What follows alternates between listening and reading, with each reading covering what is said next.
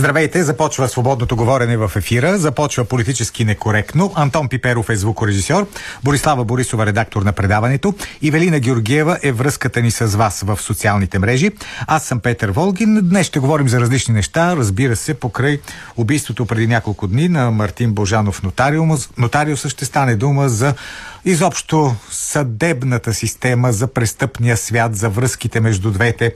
Така че на това ще посветим специално внимание. Но на мен ми се иска да започна с едно вече много дискутирано посещение, предстоящо, но то все още продължава да тъне обвито в мистериозно. Става дума за официалното посещение на българска официална правителствена делегация в Съединените Американски щати.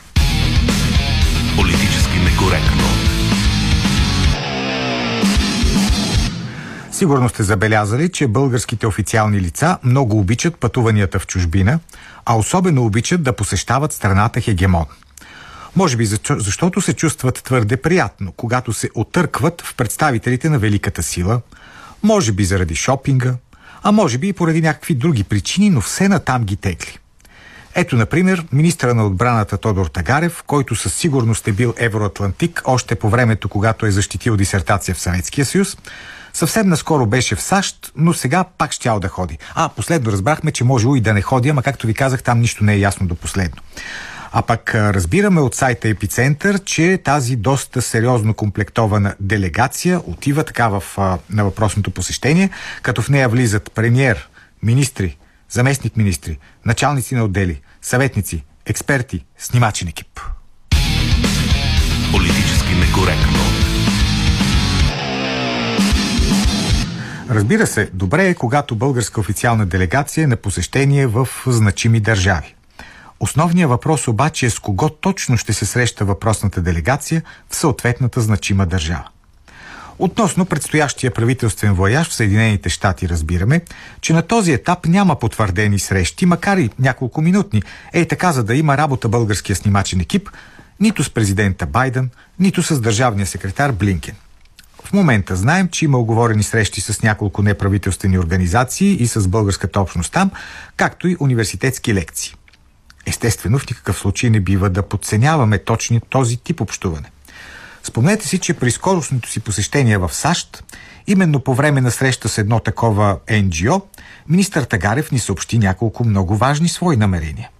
Първо, че изкъсо възнамерява да следи както традиционните, така и интернет медиите – и второ, че учебниците по история трябва да бъдат пренаписани така, че в тях да не остане никакво положително споменаване на Русия. А сега, понеже в Съединените щати ще бъде не един, а няколко министри, плюс премиера, нищо чудно да бъдем ощастливени и с други подобни велики намерения на властта. Политически некоректно. На най-естествения въпрос с кого точно ще се среща във Вашингтон – ротационният премьер отговори ето така, цитира. Доста сериозен опит да се осуети възможността за директни контакти между мен и хората, с които работя и САЩ, което разбира се няма как да стане. Мисля, че някой се опитва да вземе позиции, които не му се полагат. Край на цитата. Загадъчно изказване не намирате ли? В сравнение с енигматичността, заложена в тези думи, пророци като Делфийския оракул, Нострадамус и редица други изглеждат абсолютно разбираеми и конкретни. Едно е сигурно. Вероятно и за най-талантливите гадатели на бъдещето ще бъде трудно да кажат с кого точно ще срещнат представителите на българската правителствена делегация в Съединените щати. Ако пък се окаже, че ще бъдат прияти нашите официални лица единствено от портиера на Белия дом, метафорично казано, това няма как да бъде прието като сериозно външно политическо постижение, нали? Политически некоректно. Тук трябва да бъде казано нещо много важно. Чуждестранните партньори си изработват отношения към някоя държава съобразно с поведението на нейните официални представители. Ако нашите управляващи се държат като послушни ученици, като готови да изпълнят всяко чуждо нареждане васали – като безпрекословни и есмени, няма как да очакваме, че ще се радват на особено уважение. Защото няма как да уважаваш немислещи изпълнители. Да, използват ги. Да, потопват ги снисходително по главиците. Да, по някоя друга троха им подхвърлят. Само, че всички тези жестове нямат нищо общо с равноправното отношение. Управляващи, които се страхуват да защитят българските национални интереси и които постоянно говорят за някакви евроатлантически ценности вместо за България, няма да срещнат уважение. Така че, колкото и персони да се натъпчат в правителствения самолет, резултатът от тяхното посещение в странство ще бъде само един – поредна демонстрация на верноподаничество и отказ от национален суверенитет. Политически некоректно. Когато разбрах за това посещение, се сетих за прекрасната сатирична поема «Хождение по буквите». В нея по един невероятно забавен начин гениалният Валери Петров описва процеса по създаване на азбуката. Само един кратък отказ ще ви цитирам сега. В него се говори за начините, по които началниците в Византия са подготвили официалното посещение на братята Кил и Методи при папата в Рим. Цитирам. Камо гредеш и те с двамата? При папата? И ради що? Да си криви ти капата. Ами, в крайни случаи пойдеще единия. Втори отидеще по друга линия. Например, да пратиме бихме могли един техник. Брат ми, попарник от ли. Верно, техник онест малко ударен, но език притежава високо парен. И хем тъй в спора ще поможе на попа, хем и той, яко хората, ще похоже в Европа. И ей го във влака, муцуна навирил, пътува глупака сос мудрия Кирил. Така, това беше Валери Петров, а нещо подобно се получава и при днешните хождения на българските официални лица в Европа и Америка. Разглеждат забележителности, цъкат с език и разбира се демонстрират абсолютна евроатлантическа лоялност. Що се отнася до официалните срещи, портиерът на Белия дом, метафорично казано, винаги е готов да ги приеме. Политически некоректно. Гост на политически некоректно днес е Иван Гешев, бивш главен прокурор, лидер сега на Гражданското сдружение Справедливост за България. Добре дошли. Добре заварили и добър ден на вашите слушатели. Така, започваме с актуалностите, господин Гешев. Докато вие бяхте главен прокурор, какви разследвания вървяха за дейността на Мартин Божанов, нотариуса, който беше убит преди няколко дни? Едва ли един главен прокурор може да, да знае всички разследвания, но да, имаше сигнали и проверки, и досъдени производства, не само за него и за много други лица, но аз бих се спрял на най-важното. А най-важното е, че се случва това, което говоря от години, че се връщаме към поръчковите убийства от 90-те, към престъпността от 90-те, към убийствата, когато главен секретар беше Бойко Борисов. Това е важното. Това е сигнал и синдром, че държавата е болна, че правоохранителните органи и съдебната система не работят. Защото гледам, че както всеки път, когато държавата не може да се справи, а, се заемат с жертвата.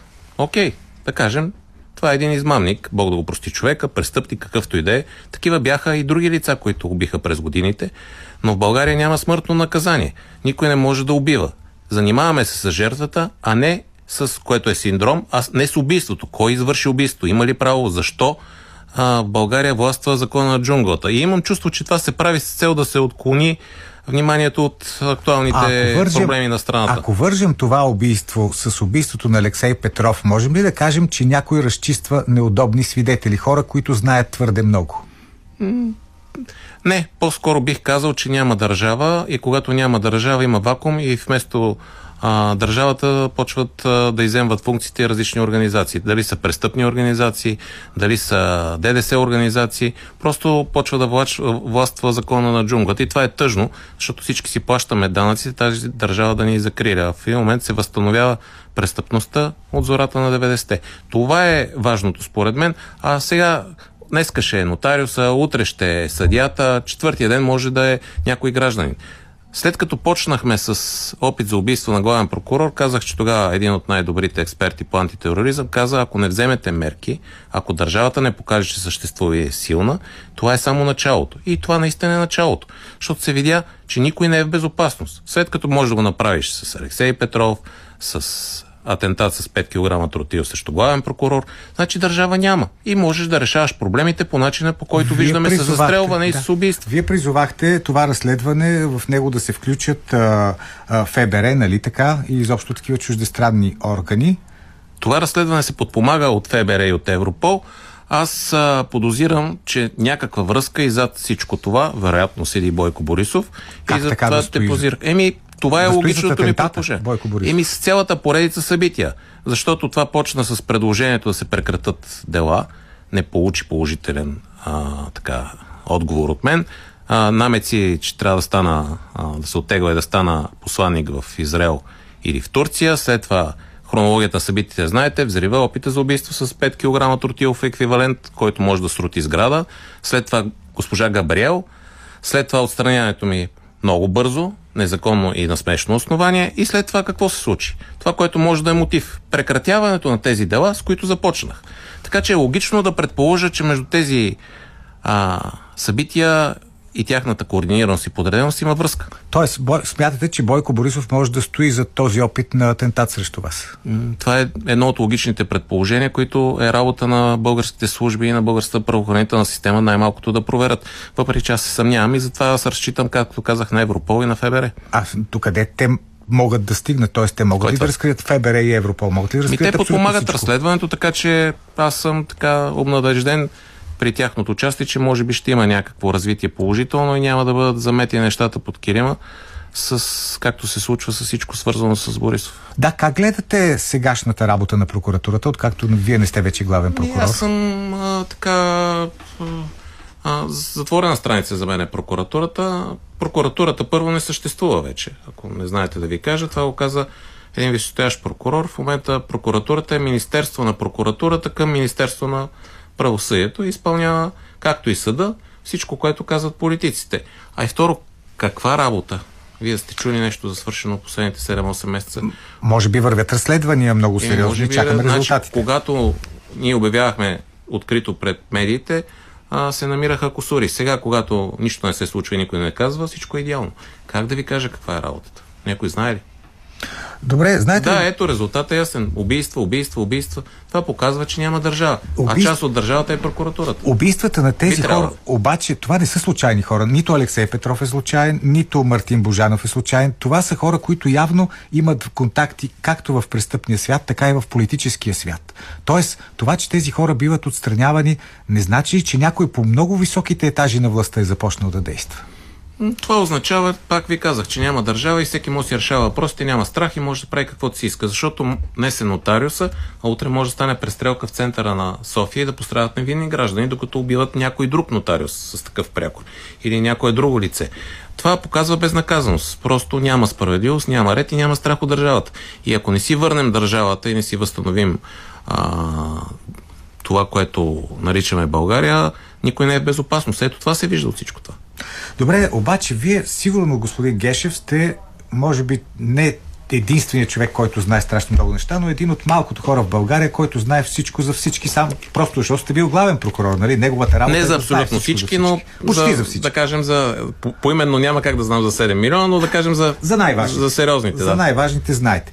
Обаче нищо не казвате. Между другото, това беше една от критиките към вас, след като бяхте отстранен. Хората очакваха, наистина очакваха, вие да излезете и да кажете този е такъв, този е такъв, този с такава престъпна дейност се е занимавал, този е корумпиран, аз така съм, и така. аз съм а, цял живот служил на закон и няма наруша закона, като говоря неща, които а, работа на тях е държавата да ги провери и да води дела. Аз не съм а, журналист да разказвам истории.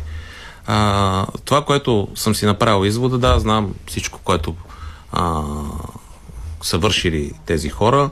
Имам информация за какво, какъв е смисъла да го разказвам това Е, нещо. да смисъла, смисъла всички корупционни вериги, ама цялото то, то е ясно. А, Цялата е България го знае какво се случва, какво правят с обществените поръчки, процентите, които се взимат. Всичко е ясно, но въпросът е какво е решението и кой е проблема. Това са последствия. Има само един основен проблем, който трябва да бъде решен. И този а, проблем се нарича така наречените партии. Не самите партии, а те се превърнали в нещо друго. Те са се превърнали в търговски сдружения, водени от ръководени не от лидери, а от алчни ръководители и служители, които наричат партийци. И решението е да бъде изметена тази партийна система, т.е. рибата се вмерисва от към главата. Всичко това са последствия. Последствия е срива на економиката, последствия, че зърно производството всеки момент ще рухне, последствия е инфлацията. Това е причината. 34-та година е имало сходен проблем. И е решен с военен преврат. Това не е демократично. щастие бил, да. Да, недемократично, в друга ситуация сме, но ние трябва да решим този проблем, защото ако не се реши проблема, ще се появи и следващ, и друг, и друг. Той е първопричината за всичко. Само, че този проблем няма да бъде решен, господин Гешев, ако хора като вас мълчат. Тоест, вие знаете неща, обаче не ги казвате. Как очаквате хората да ви повярват? Ами питайте ме, какво ви интересува, ще ви отговоря. Ами всичко, което е свързано с знаковите лица, както казахме, с Бойко Борисов, с Кирил Петков, Асен Василев, Делян Пеевски. Е, е, какво по-ясно от това, че Кирил Петков а, че съсипаха специализираното правосъдие, защото се оплашиха от него. Тогава се каза, че това е борба за демокрацията. Не помните дали това е реформа, а в момента това, което се случва в Словакия и правят същото, е антидемократично. Това показва двойния стандарт на либералните медии и въобще на либералите, които говорят едно, а правят друго. Това, което аз знам, е ясно всички български граждани, че рибата се вмересва към главата. Че, а ние нормалните граждани че когато, откакто дойде ГЕРБ на власт, ГЕРБ е на истинска партия, но за съжаление лидера е воденичен камък върху, върху България. И се пресъздаде въз, така възпроизведе една корупционна система, която се репродуцира надолу. За всичко се плаща. А в момента още по-трагично, защото дойдоха ПП-тата и дъбътата, които са откровени идиоти а, така сега. Е, не, това е истина. Те са откровени идиоти а, и в момента в системата се репродуцира, който за нищо не става, расте нагоре в системата. И аз ви казах, а, какво да ви разкажа? Да ви разкажа, че взимат комисиони. Ето ще ви разкажа. Ще ви разкажа, примерно, как функционира държавата. Разказват ми скоро 13 000 лева за ремонт и зачистене на фонтан в София. Примерно. 8 000 лева се дават още от началото на тези, които уреждат поръчката.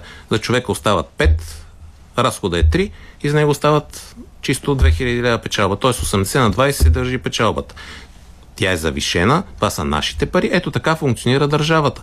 Това е ясно на абсолютно всеки български граждани. Докато не бъдат изметени и Борисов, и Кирил Петков, седат си, уреждат си обществени поръчки, взимат си комисионните. Какво да ви кажа повече? Това е ясно. Изнасят си парите, копаят ги. Как това го знаят всички. Еми, подозирам, че едно от лицата, което а, споменах, си ги копая някъде, защото има така, такава нагласа от 90-те години. А, той за земята си ги закопава? Е, ми така съм чувал. Така се, след като вие сте чували нещо, може би е вероятно то да е вярно, нали така? Е, Добре. С но, висока степен на вероятност. Но, но пак казвам, трудно ще бъде хората да откликнат на вашия апел, ако не им давате конкретни факти. Без конкретни факти никой няма да убедите, че сте прав. Ще ама... каже, той Гош Гешев говори за корупция, ама не ми казва нищо конкретно. Ама работата на фактите е МВР и прокуратурата. Аз какви факти да кажа? Че тези хора са кръци? Ми кръци са. Че са букук, букук са, аз го казах. И те ме отстраниха и се разпознаха, че са букуци. Ми кръци са, крадат, разпределят си парите, дали с обществени поръчки, дали е през бюджета, 11 милиарда, а, мисля, че преди нова година изчезнаха в МИГ.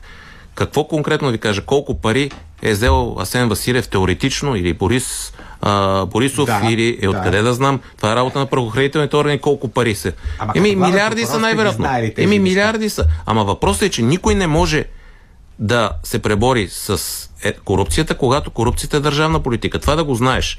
И за да свършиш работа, трябва да работиш с МВР, което да разкрие престъпление. Те не разкриват никога престъпление, защото те са подчинени на политическата власт и не подават нищо в прокуратурата, с прокуратурата и с съда. Това е скачени съдове. И когато те почнаха война срещу прокуратурата. Защо? Защото прокуратурата стана много силна и почна да работи. И почна да привлича политици, богати хора. И какво направиха? Съсипаха специализираната прокуратура, сега им образуват дисциплинарки, взеха бюрото по защита.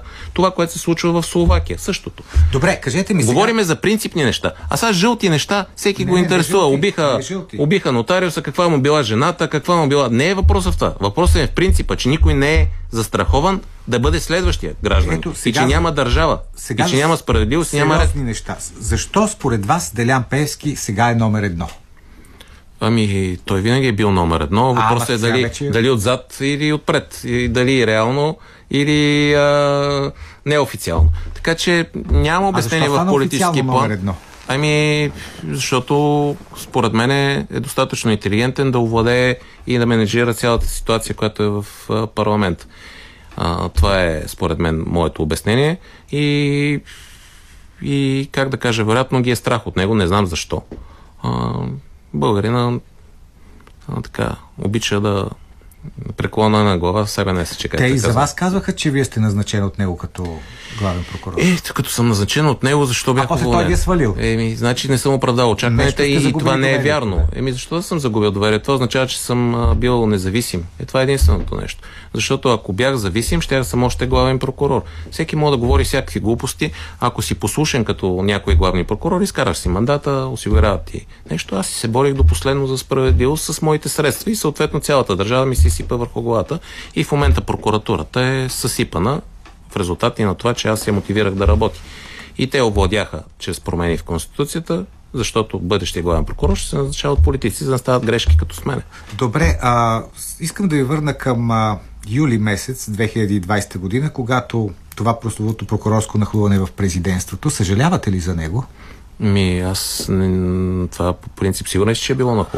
Е, Всякак можем да го наречем, но хора на прокуратурата влязоха в президентството. Да, ама аз влязах и в БНР, не означава, че съм нахубаво. Е, нямаше да... А, нали? Нямаше други хора. Но да ви кажа, че а, те са влезли след като им е осигурен достъп от съответен президентски съветник. Никой не е нахул. Така че това не е нахулване, а съдействие по разследването с разрешение на съд. А сега как ги... Проблема е в това, че нашата журналистика, а, за съжаление, а, изключвам вас и няколко една група А, жители. не, не, Така, слагайте на, върват с едни определения, без да се задълбочават каква е действително истината, истината просто е скучна и не е интересна. А истината е, че има разрешение от съда. Дали съжалявам?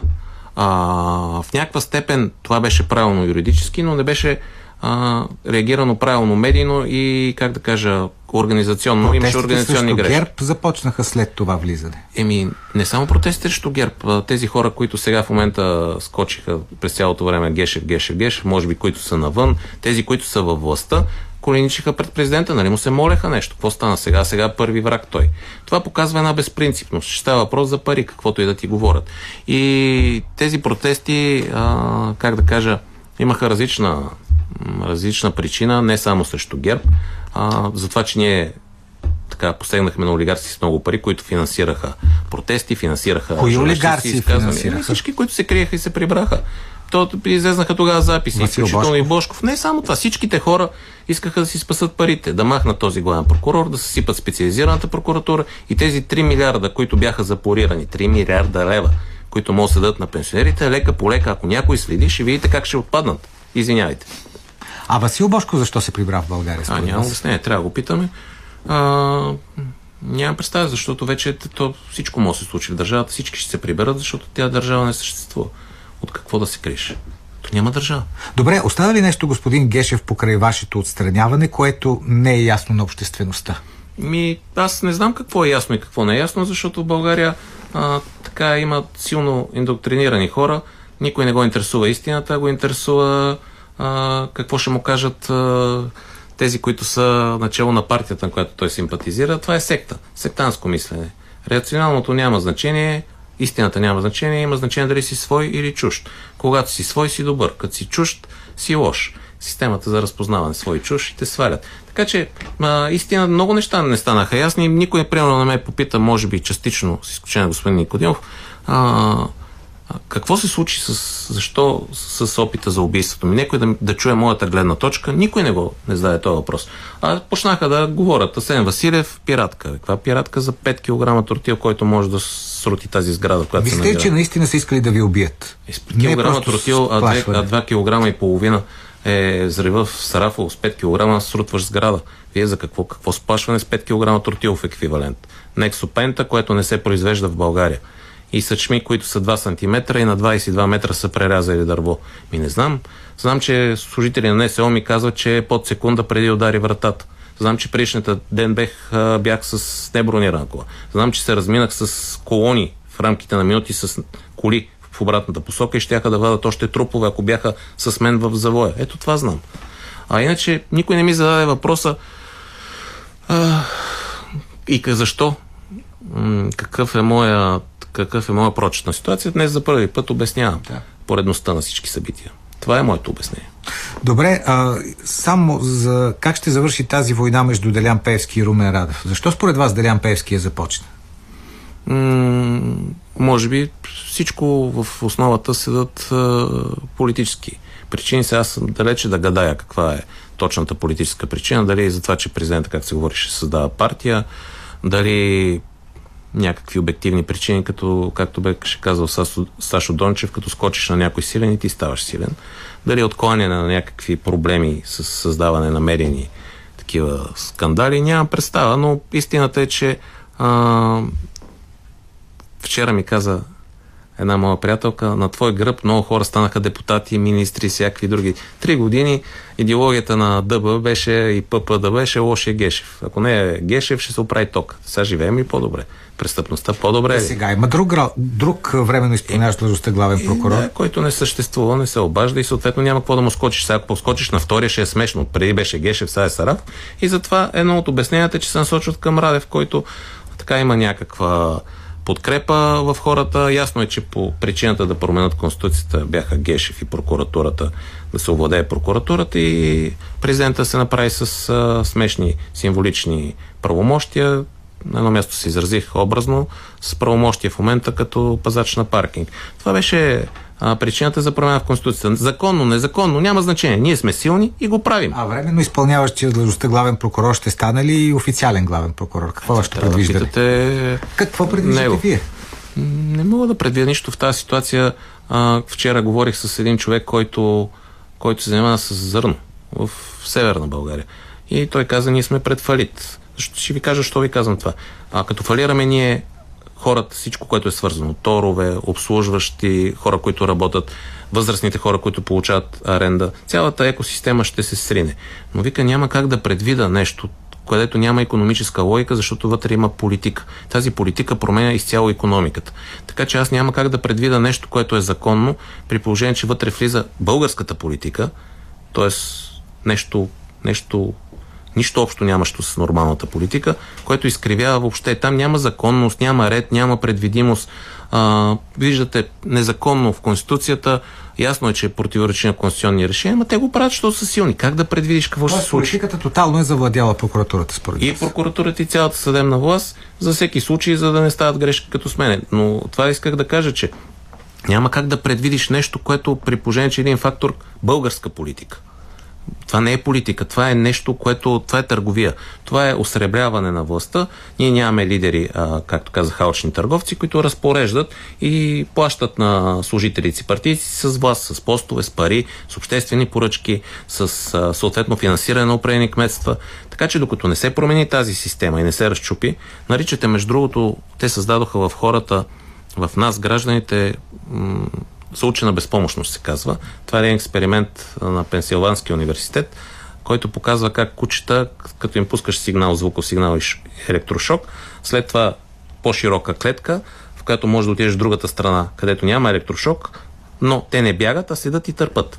А, те въведоха в това състояние българските граждани, които да мислят, че всичко е безнадежно, за да могат те да се репродуцират и да не пускат електрошока. А вие сега, сега вече сте политик, нали така? Ми, не казвам, че не мога да кажа дали съм политик, защото за мен политик в българския смисъл е мръсна дума. Аз съм човек, който е част от а, 40 няколко граждански издружения, които нашата цел е да, да, да, да върнем властта на гражданите. Ще участвате ли на евроизборите?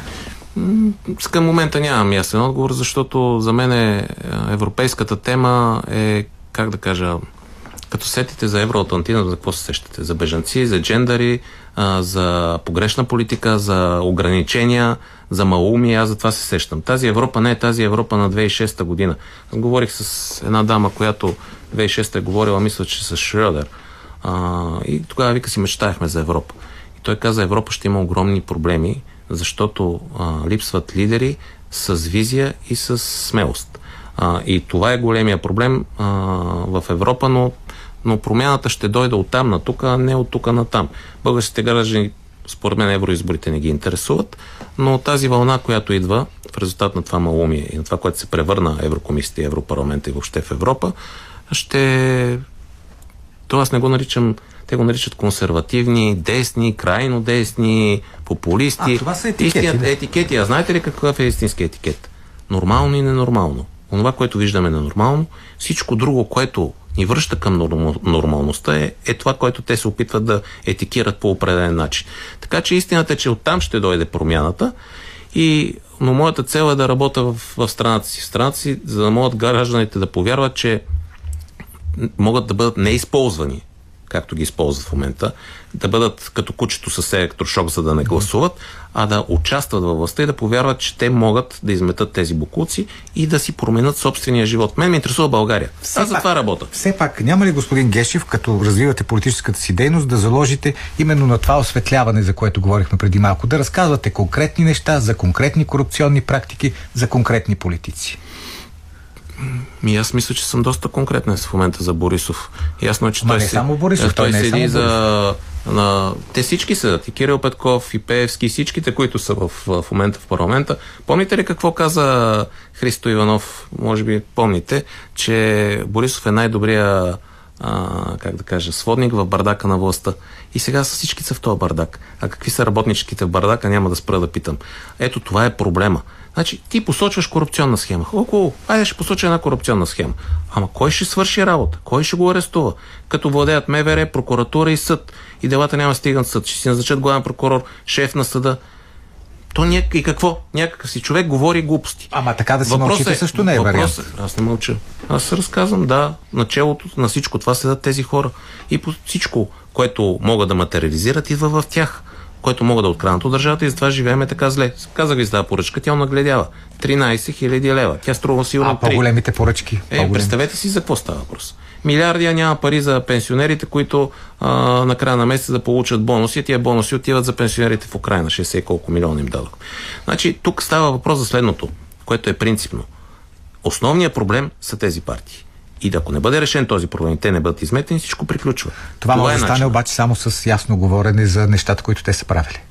То, то се видими. Ние сме малка държава и всички сме братовчери. Това е факт. Благодаря ви. Иван Гешев.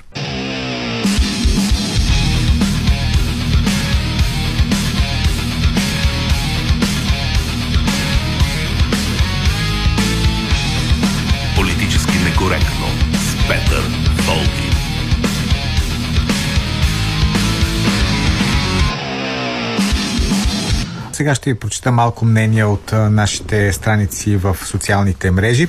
Първо, размяна на мнения във Фейсбук. Професор Искра Баева пише, през 2020 година дълго протестирахме срещу триото Гешев, Борисов и Пеевски. Как стана така, че след като заедно отстраниха Гешев, той си заслужаваше, тъй като стриктно изпълняваше волята на останалите двама, Борисов и Пеевски се оказаха чисти, неопетнени и сега ни управляват. И най-вече защо продължаваме да търпим това? Защо не протестираме?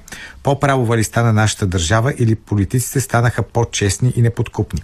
Борислав Найденов отговаря, защото ПП доказаха, че от протести няма смисъл и отново Искрабаева му отговаря, значи просто трябва да се примирим с положението, да признаем, че надежда няма. Дора Василева, по всичко личи, че се връщат мутренските години. Погледнете кои и как управляват хора без морал и съвест, с колко процента гласували за тях, та те си се самоизбраха. Така Емил Събев, до кога подозренията в извършване на престъпления ще бъде Ахилесова пета на цяла плеяда български политици, в това число управляващи и по този начин те са държани в зависимост, включително от външни и вътрешни фактори. Калин Константинов. Интересно съвпадение е как мутринските времена започват, се връщат, когато Бойко Борисов участва във властта. Когато беше главен секретар на МВР, имаше вълна от знакови убийства. Същото се случи, когато беше премьер. Сега с глобката едва направи половин година управление, период в който освен нотариуса бяха извършени още няколко знакови убийства, както в България Алексей Петров, така и на българи в чужбина Каро Фюар. Това говори минимум за несправяне в борбата с престъпността. Здравейте! Добър ден, господин Добър ден.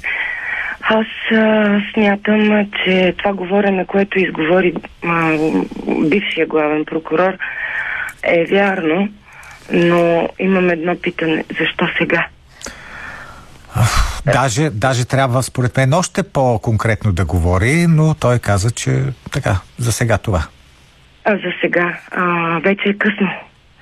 Кучетата, както той самия даде този цитат, са вече във ъгъла и са свикнали с а, шока, който преживяват.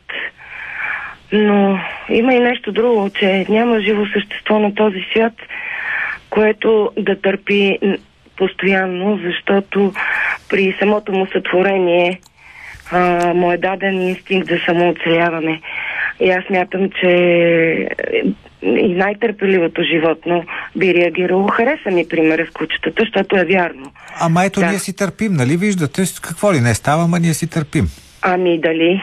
Еми, дали? това се вижда. Нали? Няма някой да протестира, няма някой да казва не бива повече така. Всички са А, съгласни. напротив, всички казват, че не бива повече така. А, това, че търпиме и то е до време. Просто българина наистина има голямо търпение. Доказал го е в историята си. А как ще се прояви съпротивата срещу това, което става според вас? Аз не знам как ще се прояви, но има едно правило, има едно правило а, за мълчаливото а, съгласие или несъгласие. Значи, според някакви, с някакви тайни договори е определено някога да ни информират чрез филми, чрез книги, чрез говорене за неща, които предстоят и ако ние мълчали, мълчим, и се това означава, че сме съгласни. Но когато се противи, макар и с говорене, макар и с песни, с някакъв тих бунт, а, човеците се съпротивляват, нещата се променят. Тоест, ние не се съгласяваме с това, кое, към което ни водят. Аз смятам, че и вие го знаете това нещо. Ами надявам се, че това несъгласие ще даде по някакъв начин своите плодове. Благодаря ви за участието. Добър ден. Добър ден, господин Волгин. Заповядайте. Ще взема повод от думите в новините на нашата външна министърка. Бъдещата премиерка. Че- Не, да. Нали ще става премиер? Да. Така, а, ставаше дума за нашата твърдост Мгм. в устояване на политиките ни. Твърдост обаче от нейните думи и от нейните колеги е по отношение устояване на интересите на Украина, а не на интересите на България и на самия Европейски съюз. Защото не е тайна за никого, че курсът на Европейския съюз в цялостната политика, както виждате, земеделие, промишленост, всичко каквото се сетите без а, войната, е в грешна посока. Ние вместо в тази посока да настояваме и да бъдем упорити, неотстъпчиви, ние сме твърди във военния курс. Е, нали така ето- трябва?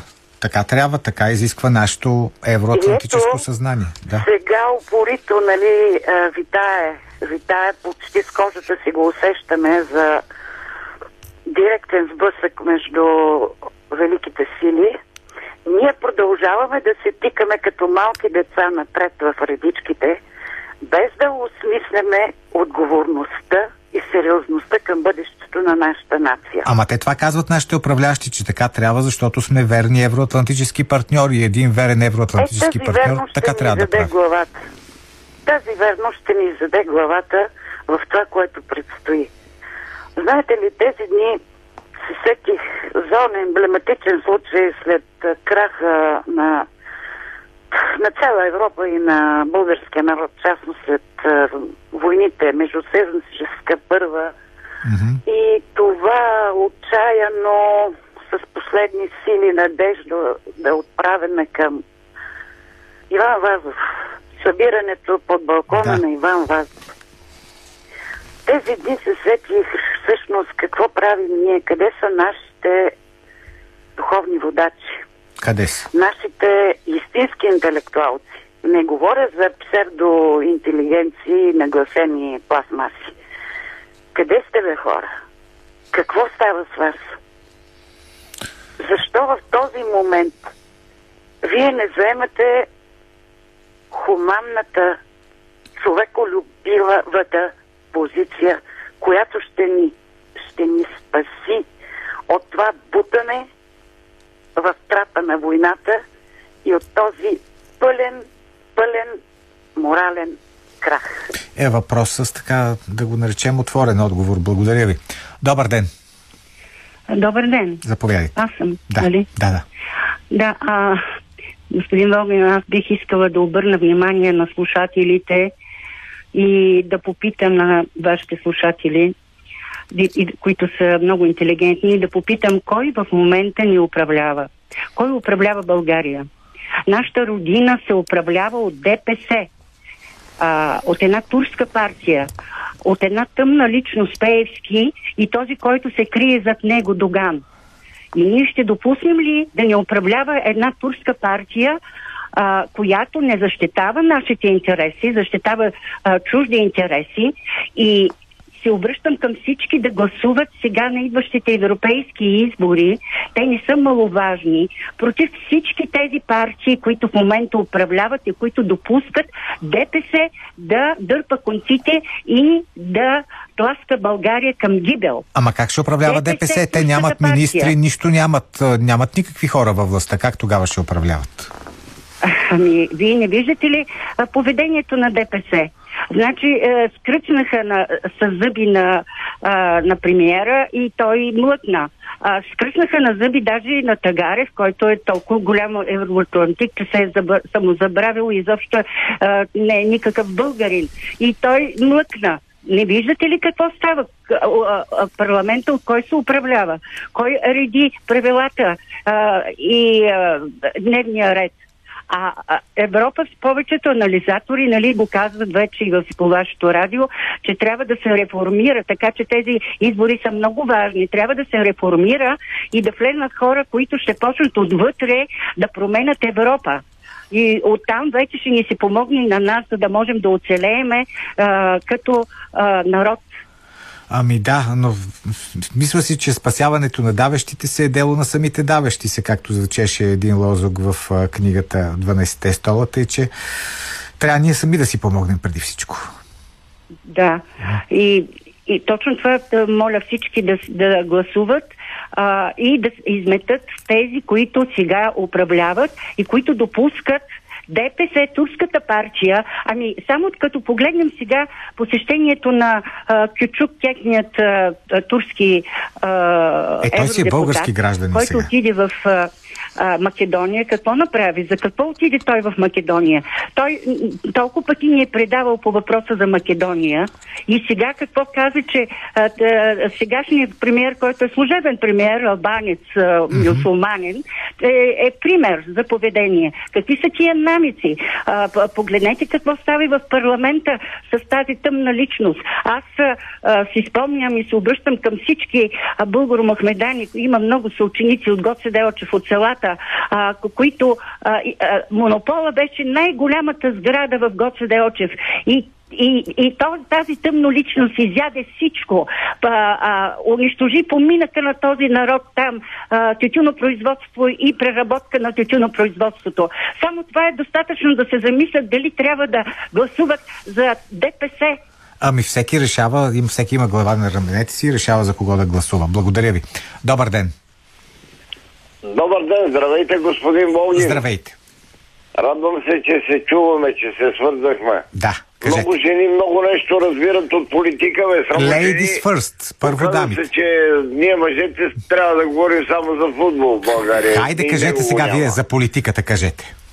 Да, господин Волгин, а, чудаме се защо сме в това положение. Байкаме се. Малко ретроспекция. Патриарх Държавна сигурност.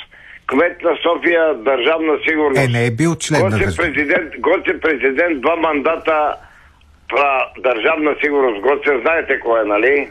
Говоря за Георги Парванов. А, президент комунист, другаря а, Румен Радев, дето му викат. Е, защо И да ние е искаме да сега? сме добре. Най- това, срещу което съм, е следното. Не може да се говори да другарката Корнелия Нинова казва върнахме се в мутренските години. Абе, господин Волгин, кой ги създаде тия мутри, бе? Дайте да видиме. Когато беше а, ембаргото петролното за Сърбия, кой създаде мутрите и милиарди отекаха в джобовете им, после ги избиха. Тия, дето ги създадаха, ги избиха. И ние искаме да сме добре. А сега Да, пак ли има мутренски години човек. според вас? Абе, Пак ли има мутренски години? си е да, така невеж, да употребя тая нежна дума и народа си прави всичките бели на главата, господин Волгин. Абе, не, не е невещ народа. Трябва да говорим по-уважително, но да, действително прав сте тези мутренски години, които бяха през 90-те години, някакси така отново има като че ли връщане към тях. И още един слушател ще чуем. Добър ден. Добър ден, господин Волгин. Заповядайте. Иван Ценов се казвам. А, първо бих искал да ви предложа една книга на вниманието Да. на професор Михаил Ростовцев, която изток-запад издаде с моя, така да се каже, Да. препоръка. Тя показва как запада античната цивилизация. Казва се така залезът на античната цивилизация. Благодаря. А, Пуснах я на пазара, защото в момента ние забелязваме, ние, казвам някой, които гледаме не за тези кеше и кой беше другия, сега не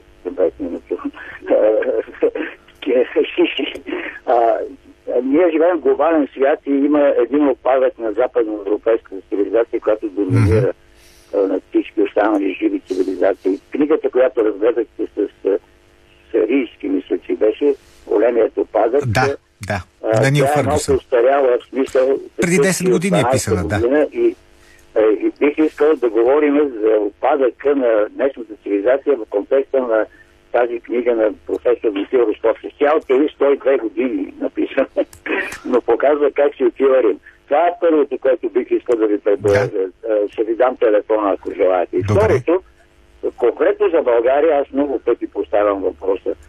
Българската конституция дава статут на или малолетни, или невменяеми на официалната власт. Тоест, там има така една фигура, е, която бихме нарекли конституционна фигура, а, индемнитет. Това означава наказателна неотговорност. Аз многократно говоря за член 69, за член 132, за член 7 и други членове. Ама, Но това е- нещо се посреща оглушително мълчание, тъй като съм дал материалите на абсолютно всички, които Ето да сега получат. имаше конституционна реформа. Нали, всичко промениха така, че да стане по-добре. Очакваме тая конституционна реформа да възцари вечна радост и вечно щастие в България. Благодаря ви. И последен слушател сега. Добър ден. Добър ден, господин Волгин. Здравейте, господин Димитров. Здравейте. Мариан Димитров съм от. Така, и слушах внимателно интервюто с господин Гечев, а, Гечев и мисля, че е, той беше достатъчно ясен и е прав. Макар, че говореше по принцип и не даде някакви конкретни примери, но то няма и как да стане. А, и което е още по-интересно, че това съвпадна с казаното от тук главен прокурор, господин Филчев, в едно интервю в нова телевизия. А, едно време имаше диктатура на една партия, сега има диктатура на мафията и олигархията и на парите. А, за това така се случва. И а, ако помните, тогава господин Филчев отиде по-далече, той каза, че капитализъм е един дълбоко несправедлив строй, Мгм. че когато корупцията и кражбата се превърнат в държавна политика, прокуратурата се превръща в едно деловодство, където стоиш между папките и няма какво да направиш. Виждал съм го и като съдебен заседа- заседател, че е така. А, на, на практика и че а, богатите, а, това са закона и, и това, са, а, това е моралът. За най-голямо съжаление. А колкото от тази госпожа, която говореше за ДПС, аз не си мисля, че обикновеният турчин от Дуло или от Готе Делчев управлява. Не, разбира се. Не, управлява мафията, олигархията, която за, ДПС, за ДПС и за всички други парламентарни партии, защото няма а, друг начин как а, а, да се раздели баницата. Е, това с баницата наистина е голям проблем. Благодаря ви. Политически некоректно. През седмицата в България дойде един много важен човек от Турция, турския министр на външните работи Хакан Фидан, който преди това беше началник на турското разузнаване. Това е поводът, който взима Калина Андролова, за да разсъждава по темата за геополитическите интереси на великите сили, които се преплитат тук на Балканите.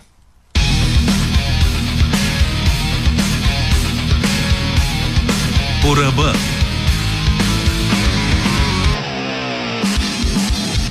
След посещението на Хакан Фидан в България, турските агенции написаха стандартните съобщения, че ползотворните срещи на турския външен министр у нас разкриват колко силни са стратегическите отношения между нашите две страни. България и Турция са наречени две съюзнически държави, които, цитирам, трябва да се сближават още повече пред изпитанията, които се случват в международен план и в нашия регион. Споменава се и темата за сигурността в Черно море и изказването на Хакан Фидан за конвенцията от Монтрьо. Подчертавам това, защото ситуацията е такава, че в следващите години типичното клише за сближаване ще се окаже фактическа свръхреалност. Нека започна от това, че много ангажирано западни руски и турски анализатори коментират до каква степен външната политика на Турция е враждебна към Запада и колко дългосрочно би могло да бъде доброто и взаимодействие с Русия. Всъщност, трябва да се отбележи, че Турция винаги е била многопосочна във външните си отношения и с различен уклон от западната линия. Дори по време на студената война, когато външната политика на Турция на пръв поглед изглежда едностранчива, под чедъра на НАТО и изключително зависима от западния блок, това не е точно така. Първото разочарование за Турция идва по време на кубинската ракетна криза през 1962. Тогава САЩ успяват да пресекат решението на Съветския съюз за разполагане на ракети в Куба, като се съгласяват да изтеглят американските ракети Юпитер, които са разположени край Измир в Турция. Това създава съмнение в Турция, доколко САЩ могат да са гарант за сигурността и в критична ситуация. Следващият разрив е писмото на Джонсън от 1964 по отношение на Кипър. В писмото американският президент Линдън Джонсън пише на турския премьер Исмет Инюню, че Турция трябва да се консултира с САЩ преди изобщо да си помисли, че може да предприеме каквито и да е действия в Кипър и че Турция не може да използва американско оръжие за задачи извън поставените и от САЩ. Именно това е критичният момент, в който Анкара започва да мисли за гъвкавост в турската външна политика и дори предприема известно сближаване с Съветския съюз.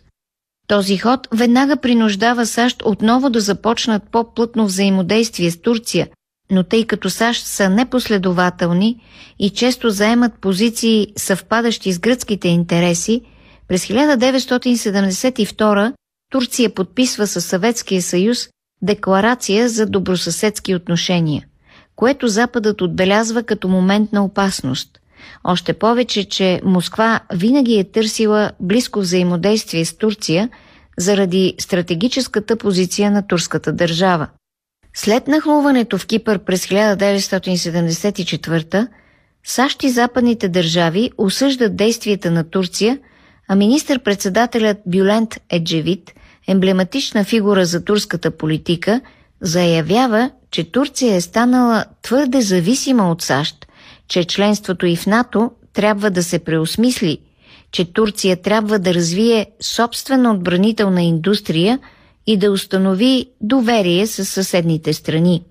В този ред на мисли Турция прави опит да подобри отношенията си с източния блок в областта на економиката, но САЩ не могат да си позволят Турция да се отклони от американската орбита, затова през септември 1980 Кенан Еврен осъществява военен преврат и отново сближава Анкара с САЩ.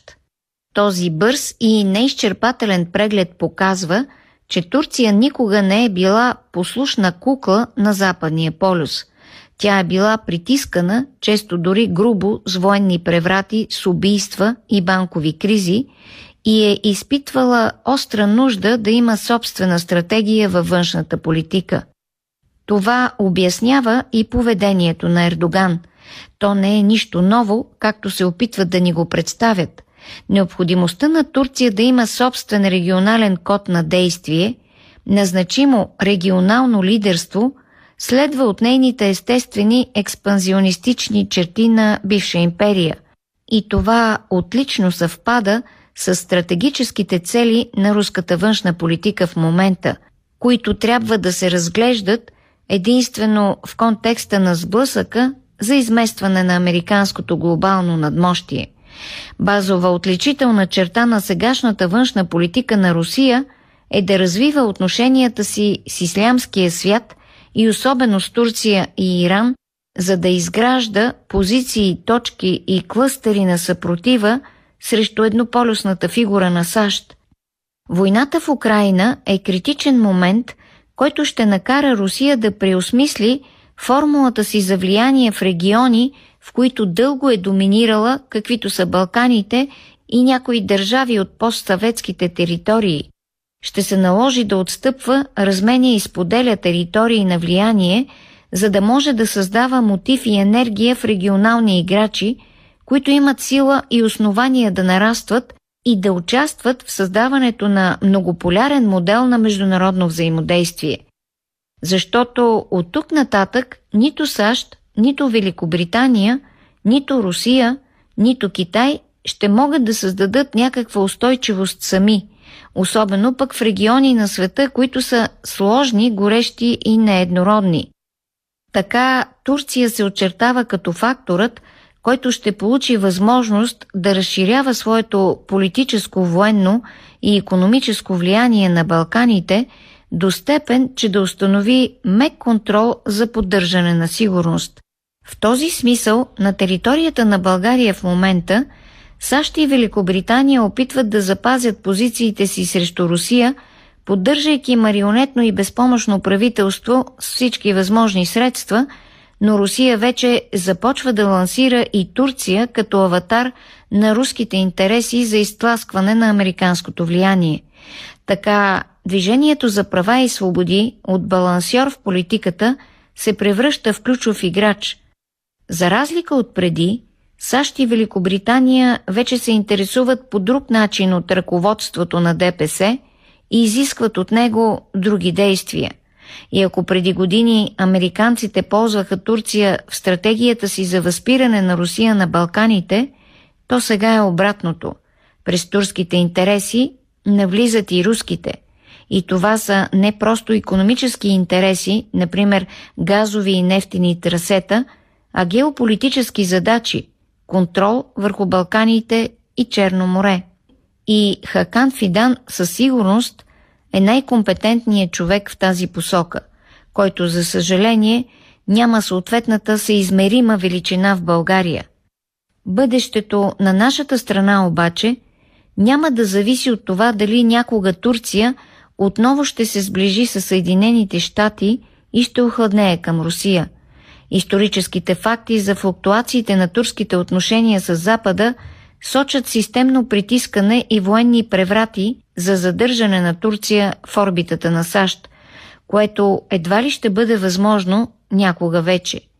Последният опит за пуч със същата цел беше през юли 2016 за свалянето на Ердоган, който знаем как приключи. Но дори Турция да стопли отношенията си с западния фактор, тя ще използва подкрепата пак за същия свой сценарий за регионално лидерство на Балканите. С която и глобална сила да взаимодейства Турция в по-голяма степен, резултатът ще е един и същ – нарастване на Турция, експанзионистична политика на основание на турските етнически общности на Балканите, економическо проникване и неформално освояване на политическия суверенитет на някои държави – където е възможно. В Гърция това няма да е възможно. България ще бъде най-любимата опция. Коментар на Калина Андролова. Политически некоректно.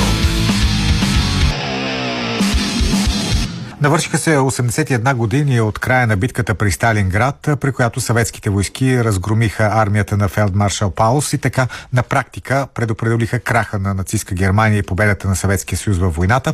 На това събитие е посветен коментара на Александър Сивилов.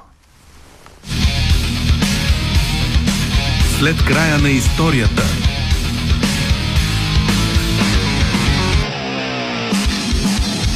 Сталинград и съюзниците. Преди година припомних за сраженията в Сталинград.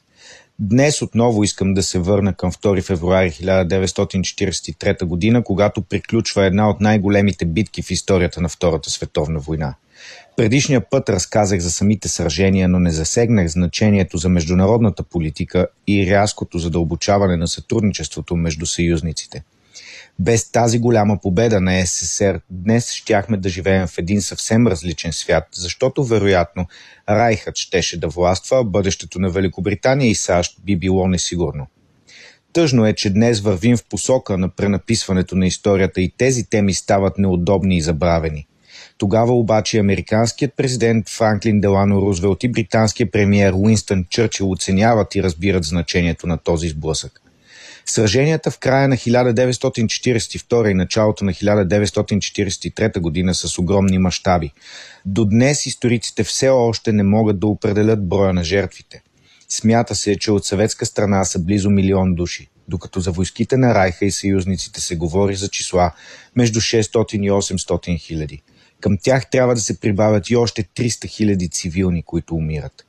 Сами разбирате, че подобни загуби неизбежно променят бъдещето и съотношението на воюващите сили. Райхът е обединил под свой контрол цяла Европа.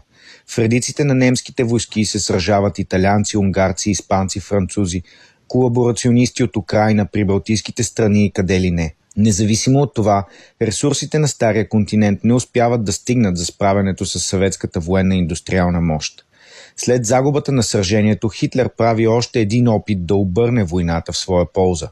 То е неясно, че инициативата е преминала в ръцете на Съветския съюз и поради това подготвя операция Цитадела, с която през лятото на 1943 година в района на град Курск да разбие съветските сили и да направи пробив на фронта. При това второ грандиозно сражение съотношението на силите е съвсем различно. Независимо, че Вермахт е изпратил на фронта най-модерните си модели танкове, също тях се изправят много повече съветски машини. Съотношението в различните типове въоръжение е между 3 към 1 до 7 към 1 в полза на червената армия. Съветското командване разполага и с достатъчно разузнавателна информация, за да спре и разбие настъпващите германски войски, защото знае точно къде ще се опитат да пробият и какви са силите им. Германският план се проваля с трясъка през следващите две години танковете на Червената армия ще достигнат до Берлин и много други столици в Европа. Всичко това нямаше как да стане без саможертвата и сраженията на съветските хора в Сталинград. Западните съюзници на СССР напълно разбират всичко. Те ясно оценяват променената ситуация през 1943 година и заради това се стига и до голямата дипломатическа среща на тримата големи в Техеран. Самото място има огромно значение. Рузвелт и Чърчил трябва да пропътуват хиляди километри до преговорите, а Сталин е на територия контролирана от червената армия и пристига с влак, защото се притеснява от пътувания с самолет. Всичко това демонстрира реверанса, който правят западните лидери с ясното осъзнаване на всичко постигнато във войната от съветските хора.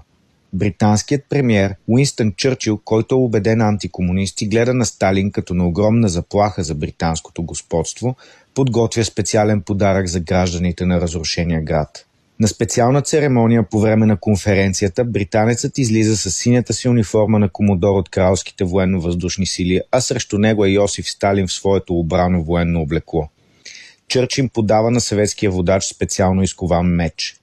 На острието му е гравирано на руски и на английски. На гражданите на Сталинград, твърди като стомана, от крал Джордж VI, в знак на дълбоко възхищение от британския народ. След като благодари, Сталин подава оръжието на американския президент. Рузвелт го разглежда и кратко казва «Те наистина имат сърца от стомана». Тези събития днес не са удобни за никого. В Вашингтон и Лондон се опитват да забравят историята на Втората световна война. В днешна Русия я превръщат в пропагандно оръжие, за да обединят хората в поредния сблъсък с Обединена Европа.